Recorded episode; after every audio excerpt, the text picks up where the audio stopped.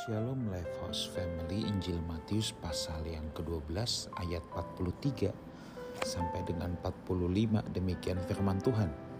Apabila roh jahat keluar dari manusia, ia pun mengembara ke tempat-tempat yang tandus mencari perhentian. Tetapi ia tidak mendapatnya. Lalu ia berkata, "Aku akan kembali ke rumah yang kutinggalkan itu."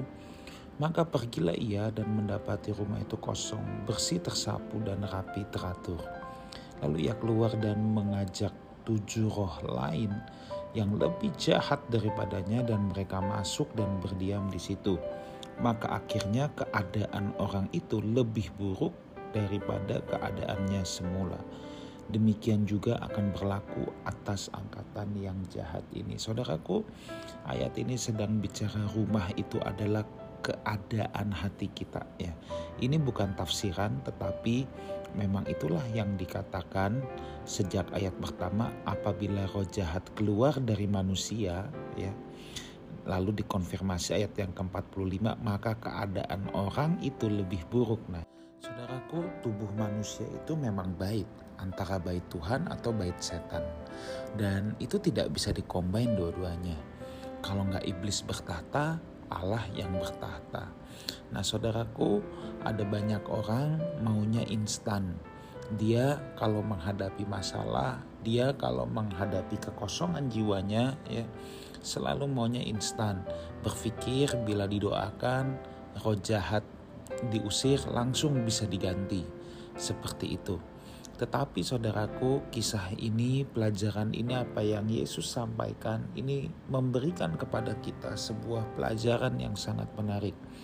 Bahwa manusia tidak bisa seperti itu.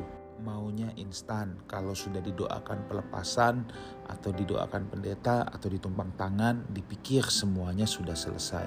Tetapi kenyataannya tidak. Yang paling bertanggung jawab atas keadaan diri kita sendiri, kondisi jiwa kita sendiri adalah kita sendiri. Saya ulang lagi, yang paling bertanggung jawab itu kita sendiri. Kita tidak usah menyalahkan siapa-siapa, termasuk menyalahkan setan.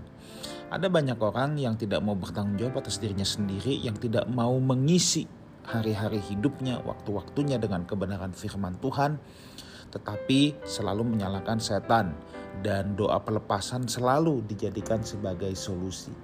Tetapi di sini Tuhan sendiri mengajarkan kepada kita bahwa kalau kita tidak mau mengisi jiwa kita dengan kebenaran firman Tuhan, maka bait kita ini seperti bait yang kosong.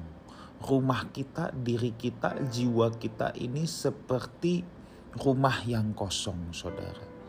Dan di sana iblis bisa membawa teman-temannya yang lebih jahat sehingga keadaan orang tersebut yang membiarkan jiwanya kosong akan lebih buruk daripada sebelumnya. Akan jauh lebih buruk daripada sebelumnya.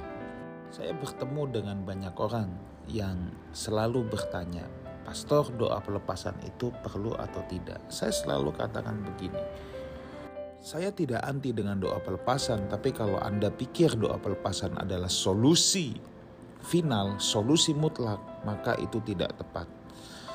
Sebab sebenarnya kalau seseorang mengisi jiwanya dengan kebenaran firman Tuhan, dia sudah menerima Tuhan Yesus, berhubungan yang intim dengan Tuhan, dia mengisi jiwanya dengan kebenaran firman Tuhan, Saudara tanpa didoakan pendeta pun, tanpa doa pelepasan pun, kalau ada sesuatu yang tidak beres dalam hidupnya akan terlepas.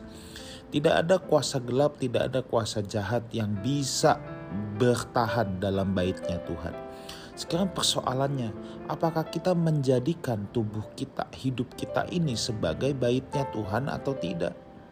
Menjadi baik Tuhan itu tidak otomatis, tidak langsung, tetapi kita harus mengisi perkakas-perkakasnya dulu. Nah, kita harus memenuhi perkakas-perkakas rumah Tuhan dalam hidup kita dengan cara apa? Kebenaran firman Tuhan. Sehingga satu hari kelak bahwa tubuh kita, hidup kita bisa benar-benar menjadi bait Roh Kudus yang utuh dan di sana hanya Tuhan yang bertata. Tuhan Yesus menyertai kita semua. Amin.